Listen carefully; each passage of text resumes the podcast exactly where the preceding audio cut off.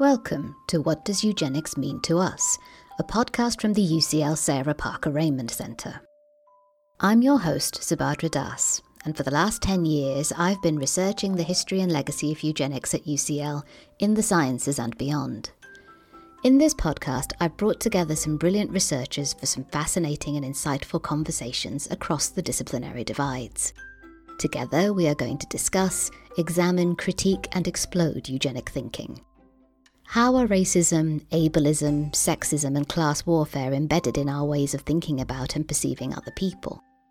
What can we do to challenge and dismantle those ideas and structures? As a university and a community of researchers, what does eugenics mean to us?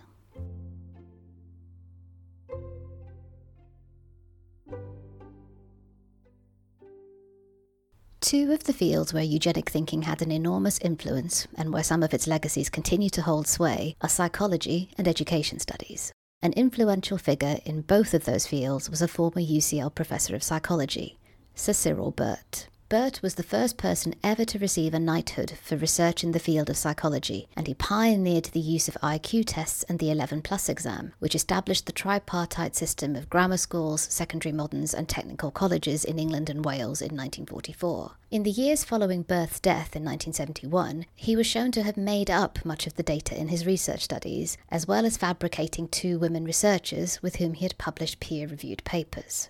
Joining me to wade through and reflect on Burt's influences and legacies are Jack Bicker. If you believe what you read on Twitter, Jack is just another millennial philosopher. By day, though, he is Senior Teaching Fellow in Philosophy and Education Studies at UCL's Institute of Education, where his work encompasses critical theory, aspects of political philosophy, philosophy of mind, psychoanalysis, and developmental psychology. Peter Fonagy, who is an award winning psychologist and academic whose research centers on issues of early attachment relationships, social cognition, borderline personality disorder, and violence. Among many other roles, he is chief executive of the Anna Freud National Centre for Children and Families in London and also head of the Division of Psychology and Language Sciences at UCL. Lastly is Lasana Harris, Associate Professor of Evolutionary Psychology at UCL. Lasana is one of the brains behind the Unstereotype experiment, which explored how increasing empathy in marketing professionals could increase creative and inclusive thinking, and his research at UCL examines the many different aspects of how we as humans perceive things and each other.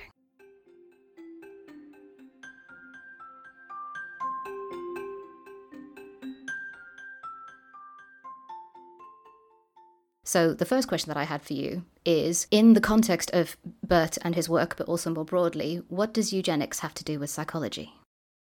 So, Burt was a classicist, psychologist, educationalist who is associated with the measurements, in particular, measurement of intelligence and the application of the measurement of intelligence, particularly within schools and the British education system. One of the things that I find really interesting about Cyril Burt is the work that he was doing. And by work, I don't mean the academic work, I mean, what work was he doing in his life? When he was using spurious data to fabricate data, you must have an idea of how the world is that you therefore want to bring about by making up this data. I'm really interested in the world or the ideologies that he wanted to bring about in both doing his academic research, but also then in relying on data that, that was spurious. We see the legacies of Burt's work both in the structure of the UK education system up until the late 80s, particularly when there was this division between grammar schools and state comprehensives. That's deciding a child's academic future often at the age of 11. But at the same time, I think we also see a legacy of Burt's work when we think about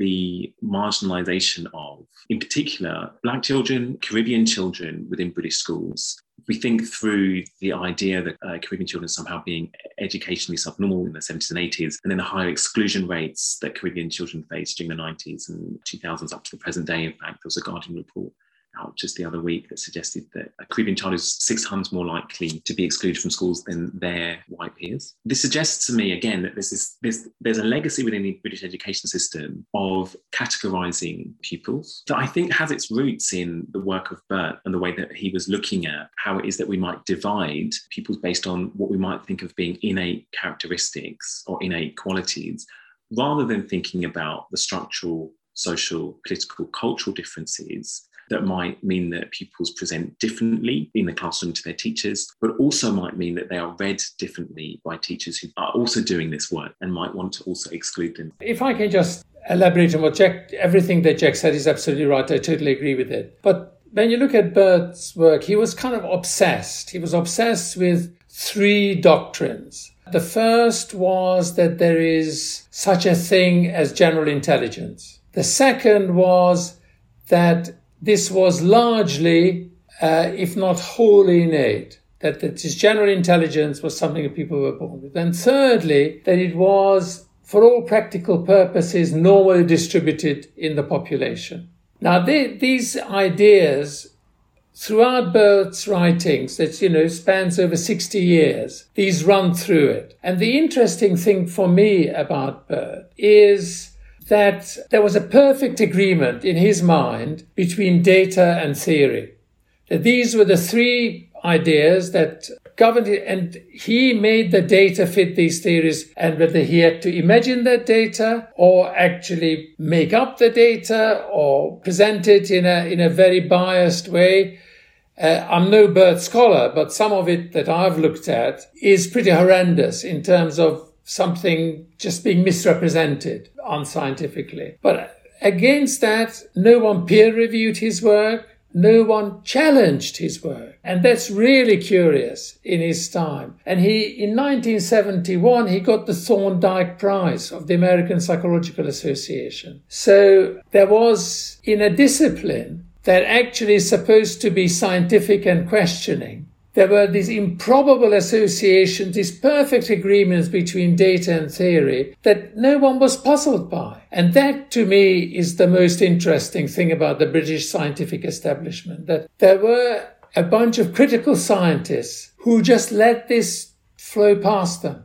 Lasana, do you want to add to any of that? Again, yeah, I agree with what uh, both Peter and Jack have mentioned. Just a couple of things I think it's worth highlighting. The first is that Burt's legacy extends beyond the British educational system to the educational system across the Commonwealth, so that the vision between grammar schools and comprehensive schools that students take a test at 11 to determine. I did that. And it's still an active part of how education is structured in the Caribbean, and I'm sure in many other Commonwealth countries as well.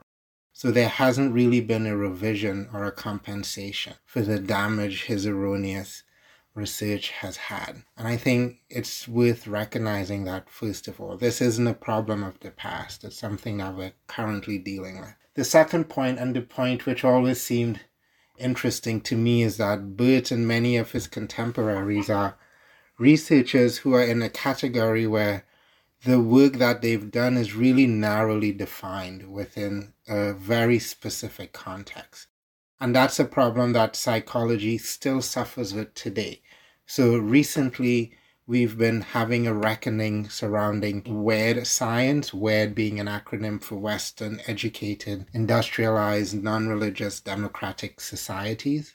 it's, a, it's a mouthful. The majority of psychological work is done within this context, yet we make claims about human beings while there are many other human beings on the planet who aren't included in our psychological studies. And so for me, Burt and the whole intelligence test idea is a really nice illustration of that problem, which we're still grappling with today, in that these things are developed for very with very specific people in mind and then they are generalized to all of humanity in a way that's damaging. So, taking away the falsification of data, taking away the theoretical arguments, there's a fundamental flaw in all of that work that still exists in much of psychology today, where we're looking at a very narrow population of human beings on the planet, and we're making claims about all of humanity that can end up being damaging to people in other parts of the world who weren't even considered when these measures and tests were developed. And as leading Western countries, right, well, we do set the tone for what people around the world are still doing. And I think that legacy is one that we need to address as well. So for me, he's sort of symbolic of a wider problem that we haven't really completely dealt with as an academic discipline. So we're already starting to get a picture that there is not an equality or there is not a consistency in the way that people are treated or perceived in education systems both inside the UK and in and the Commonwealth more widely. Can you give me some examples of, of what that kind of looks like? The, the the thing that I'm trying to address is this idea of meritocracy and that the fact that, you know, we have an education system that's supposed to be equal and available to everyone treat everyone fairly according to their needs and abilities. Is that really the case?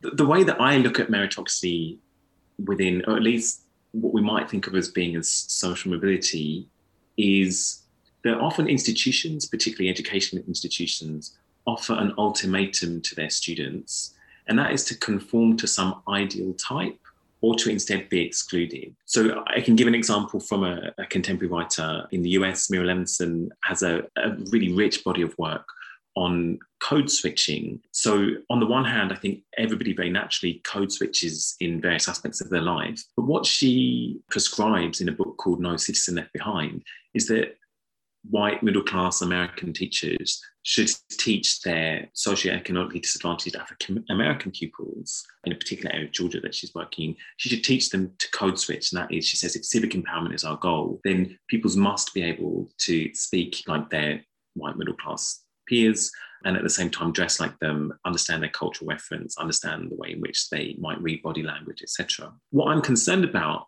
in this example is this ultimatum to conform. There's an idea of the ideal which is then held up for students as a route to success. And they have a choice at that moment to either in some way try to transition towards those dominant norms that have the most currency within the particular society that they're living in, and therefore get the promised success, although that's not always the case, or instead to reject the narrative that their own cultural reference, their own ways of speaking, their own language, their own ways of dress aren't in some way less valuable and might be something they might want to authentically hold on to. So I, I think within, particularly within the education system, as I know it within the UK, there's often this ultimatum to conform, which is an invitation to conform, as I say, towards some form of dominant norm. And also, then, the, almost a pathologization of anything that cannot achieve that dominant norm. I'm just thinking about, in particular, Burt's work to suggest that there are some groups that are innately more intelligent than others. I can imagine a scenario in which there is a legacy of this way, these ways of thinking,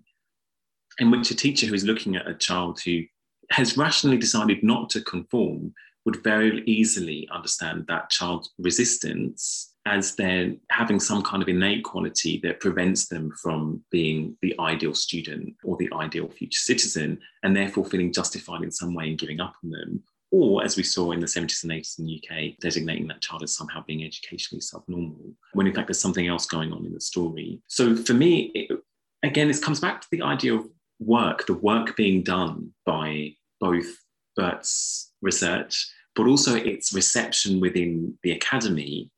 In what ways is there an, a story about humans and about the ideal human or the superior form of human that is being retold and reflected in the work of Burt so that he's not just getting data or interpreting, but he's actually also making that story. And that story is something that they will then inherit so that when we come to think about education, we have got this binary between the ideal type of student who can, who is quick footed enough to, in some way, transition towards dominant norms, or a student who can't, doesn't have the resources to do that and can't do that, or maybe decides at some unconscious level that they don't want to conform in that way. And the teacher viewing this isn't always in a position to understand the structural mechanisms taking place here that might lead them to misinterpret what they're seeing in front of them in a classroom. Yeah, entirely. Just to give a little bit of historical context there. So, there were in the UK schools for the educationally subnormal, and a disproportionate number of black students, particularly students who were coming from the Caribbean,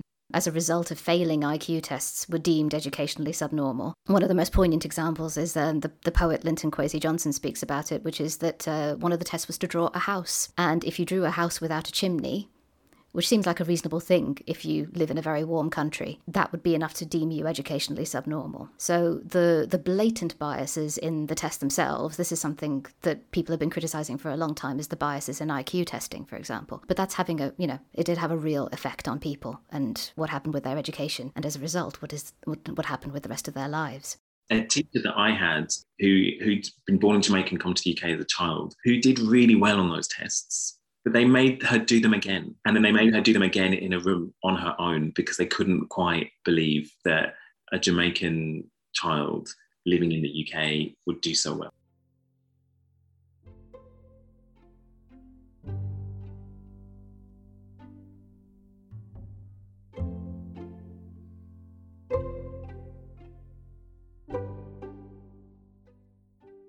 The question that I have is what would the effect on Burt's ideas in, in terms of the, the, study of psychology kind of more widely? I think we've spoken to that. But there was a lot of psychology going on in the, the real world kind of events that you were describing there, Jack. Even if people choose to conform, or if they choose to say, right, I'm going to do everything that I can to conform to the ideal of the dominant culture, speak in a particular accent, do all the homework, excel, that's not necessarily a recipe for success, is it? People still are judged on things that are beyond their control to do with their appearance and how they are perceived in terms of their class and their race. Absolutely. So, in the code switching example, I often think about if we switched the example around. So, I grew up in an area of London that has a really large Caribbean community. And I often think if I took one of my colleagues at the Institute who has no connection to that community at all, or to the kind of multicultural London English that is spoken in inner city schools right now, if I said to one of my colleagues, look, we're going into this school, it's in an inner city area, people there speak differently from you. I would like you as a UCL professor to change your accent, to dress in a slightly different way. Uh, also, I'm going to teach you some body language changes, which mean that you know you'll be accepted more there because this is the language that's predominant in this space. Even if I found someone who was willing to give that a go, we know that the the community, of the kids that I would be asking them to talk to, would immediately see that there was some kind of performative element going on and wouldn't necessarily accept that as authentic. And so the promise to young people that if they code switch, they will be given access to a form of recognition from more dominant groups in society, I think is a false one. I think instead what's going on here is that educationalists are asking pupils to transition towards forms, cultural references, forms of talk, dress, body language, etc., that they themselves recognize and are comfortable with. And again, this is not dissimilar from the work that Burt was doing, right? So Burt has his research and he has his statistics that he makes up in order to create a story of the world as he wants to see it. And I have a question about teachers. In what way do we, as teachers, if we're not at our very best, make the error of doing work to make the world as we think it should be? And if we're from a group or if we're from a background in which we've not really thought about structural injustices, racial injustices, or our own privileges, we might not, if we're not at our very best, if we're not at our most careful, be doing this similar work to make sure that the world that we're making in our everyday practice is one that we recognize, that reassures us, rather than one that becomes destabilized by including the voices of those groups whose voices would normally be marginalized, who are literally being asked to be either silenced or to speak in terms that wouldn't necessarily be thought of as authentic to them. I think the conversation Jack described perhaps is happening in education, but not as much in psychology. I think, if anything, what psychology has done is try to address what intelligence is. So, when I started in psychology, I actually started in psychometrics. And so, as an undergraduate, I did all of this research on these different standardized testing and all of the problems with standardized testing. And I came across the examples you gave of the chimney. There was also another one with snow, a snow covered sort of setting, and you had to say what was wrong, and there was no snow on the railings. And again, I couldn't spot it because growing up in the Caribbean, I didn't know snow covered everything, and so there was no way I could figure that out. But in psychology, I think the debate has been well, what is intelligence? Is it this one thing, big G, general intelligence, or are there different types of intelligence? And do these different types of intelligence have implications for different kinds of abilities in different contexts? So, to me, the intelligence literature has always been filled with that debate where we're looking at trying to identify general G and trying to identify different forms of intelligence. And that's what psychology has gone after, more or less. I've left that field behind. I'm not sure what the current debate is, whether it's settled or not. I doubt it is. But psychology hasn't really addressed this issue of education in that way. What psychologists have been doing more recently, particularly in the American context, is trying to find ways where teachers can overcome these inherent biases. Because again, what Burt and his colleagues did was create a scenario where you had scientific justification for the biases that were already present in the culture. And so now a teacher can point at a bit of scientific research and say that's justified. These kids do have a different intelligence, a different understanding of the world than is necessary for success. And when you're saying these kids were, were distinguishing along racial lines traditionally? Of course, yeah. And so recent research that I'm aware of, for instance, has really looked at teachers, for instance, and asked the question well, what is your goal as a teacher? Is your goal as a teacher to connect with your students? And if your goal as a teacher is to connect with your students, then race shouldn't matter. Um, because as Jack said, right, displays of behavior that are normal in one cultural or racial context are viewed as disrespectful or disruptive within this very narrowly defined educational space, such that students who aren't trying to be disruptive, they're just being themselves or being identified as problematic. And so I see I think we are still seeing these legacies of, of what Jack described, right? The ideal student, the ideal intellectual even in this very narrowly defined context that isn't taking account for the differences that are, are naturally out there. So after I did this psychometric work, the first bit of research I ever did as a psychologist, as an undergraduate, was we looked at elementary school kids in the US, so five and six years old. We looked at how they learned in groups. And so the kids sat around a table, four of them. They were given a task like to build something from Lego and what they noticed were that the Caucasian children would sit there very orderly and complete the task. The African American children were, would get up, they would be climbing all over the table, they would be climbing on top of each other, and there was just more movement in their behavior. And that predicted success in completing the task. Now, from a teacher's perspective, if you're faced with a classroom of kids climbing all over each other, that's disruptive behavior in this standardized point of view, right? Where there's an ideal student who sits very quietly and takes notes as the teacher lectures. But for children in a different racial or cultural context, their natural behaviors at five or six, right? These kids are just doing what's intuitive. Their natural behaviors are already being deemed as disruptive. And that's really the legacy of, of Burt, right? It's to formalize these ideas with scientific evidence, right, of what is appropriate, what is predictive of intelligence, what's predictive of good student behavior. And we're still trying to overcome these. it seems like an overwhelming task. I wonder if we can reflect on the discipline a little bit and think about how the discipline of psychology might react, you know, kind of in the absence of Burt and envisage what it might look like. Peter, you've talked previously about the the replicability crisis, which was the which was the trap that people fell into as far as Burt was concerned. I think Burt was representative of a tradition, and the tradition is flawed, is corrupt, and corrosive. And it's a tradition that UCL actually had a major part in, which is this kind of tradition of inferential statistics that somehow you could, by have finding an analog of likelihood, a probability of something happening by chance, you could assert that a finding was of significance, of intellectual significance, of cultural significance, of value.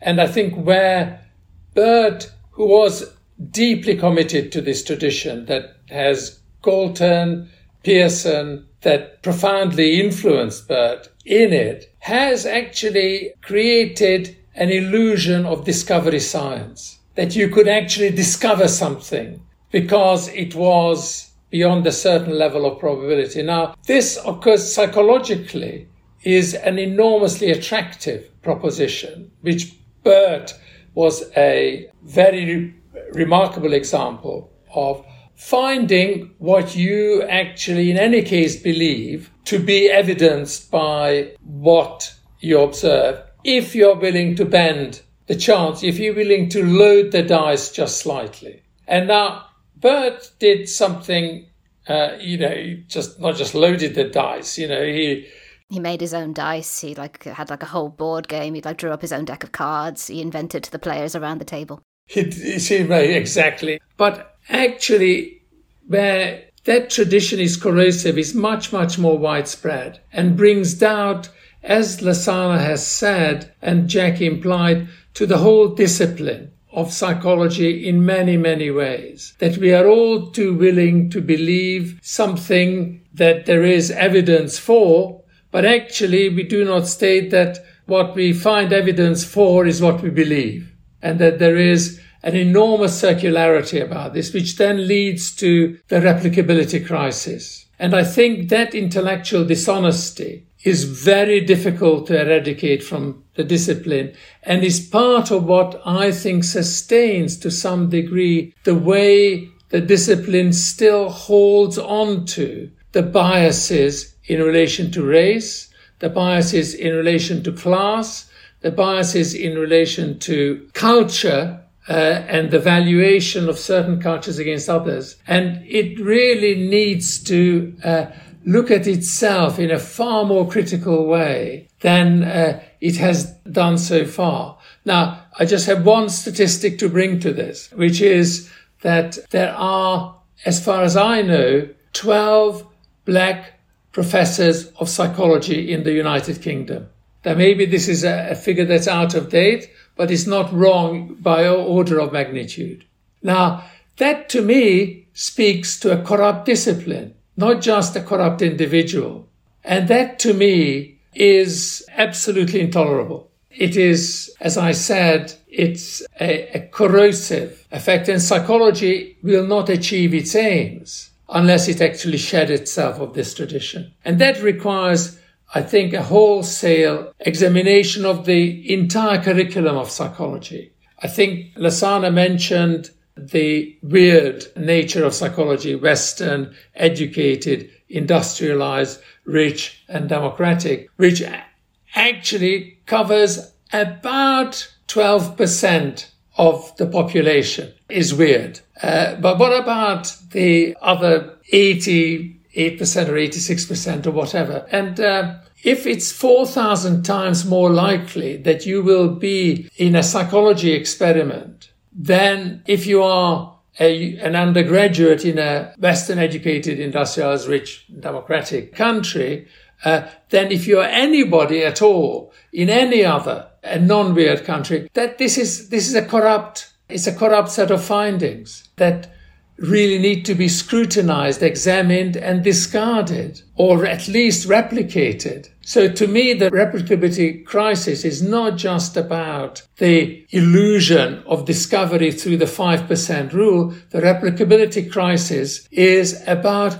all the findings of psychology that we accept as fact, but actually it's based on a population that's not representative of the globe.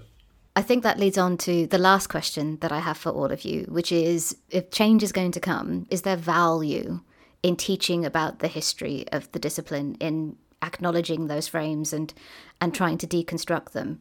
The question is, what is the value of teaching the history of psychology to psychologists in terms of trying to address these racist biases, ableist biases, sexist biases? Is there value in knowing where you came from? Absolutely. I mean, absolutely. I, I think there's no stronger way to say that. Um, the reason anyone should care about history is to not repeat the same mistakes. So, as a point of departure, teaching about the history of the field lets future researchers know about the missteps that we've made.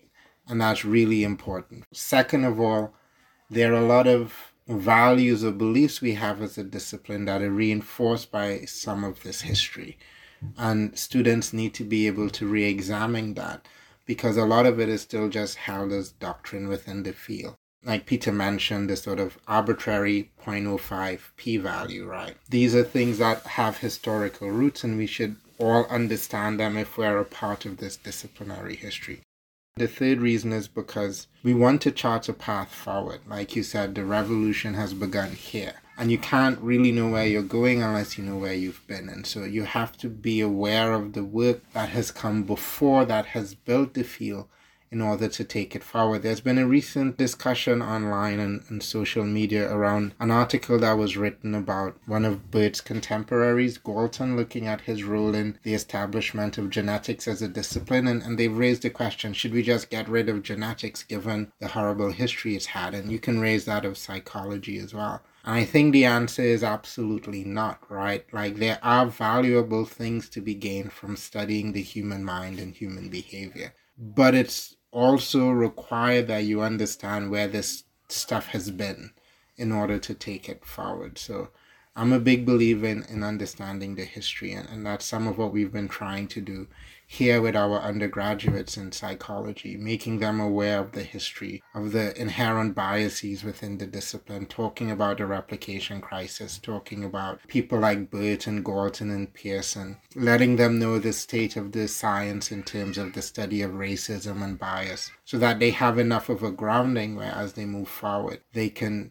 be aware of that history and use it to motivate the future work that they'll do. So, absolutely. And that might have real effects on real people's lives, right, Jack? Absolutely. I, I work with a lot of undergraduates in education who do a broad a broad series of subjects, including psychology, but other subjects too. The work I'm trying to do with them is similar to what Lasana said. I'm not, not just interested in the history. I think the history is incredibly important. I'm also interested in the minds that are involved. So what is it to be a researcher putting together research methodologies? What is it to be positioned in a certain way that means that you want to see the world as you know it reflected in your research methodologies and in the, the outcomes that you get in your research? And so there's work also to do, not just to develop empathy, but in a sense, a kind of a literacy within the history, a literacy of the fallibility of research methodologies, but also an ability to be reflexive who am I? Where am I positioned? What categories, concepts, and language am I sowing through my thought, through what I'm writing, through the experiments that I'm putting together? And in what ways, maybe, do those can- concepts, categories, and language limit the outcomes that I can get from my research. Because if students have that kind of awareness of both themselves as potential practitioners in classrooms, but also educationalists, they're in a more autonomous position, I think, when moving forward to be constantly critical of the fallible language, concepts, and categories that are useful to us, but need to be updated if they're going to reflect both the world as it is now, but also the world as we might imagine it to be. Peter Fonagy, Jack Bicker, Lasana Harris, thank you very much for joining me. You've been listening to What Does Eugenics Mean to Us? A podcast from the Sarah Parker Remond Centre at UCL. Your host was me, Subhadra Das, and the music was by the Blue Dot Sessions. The producer was Keris Bradley.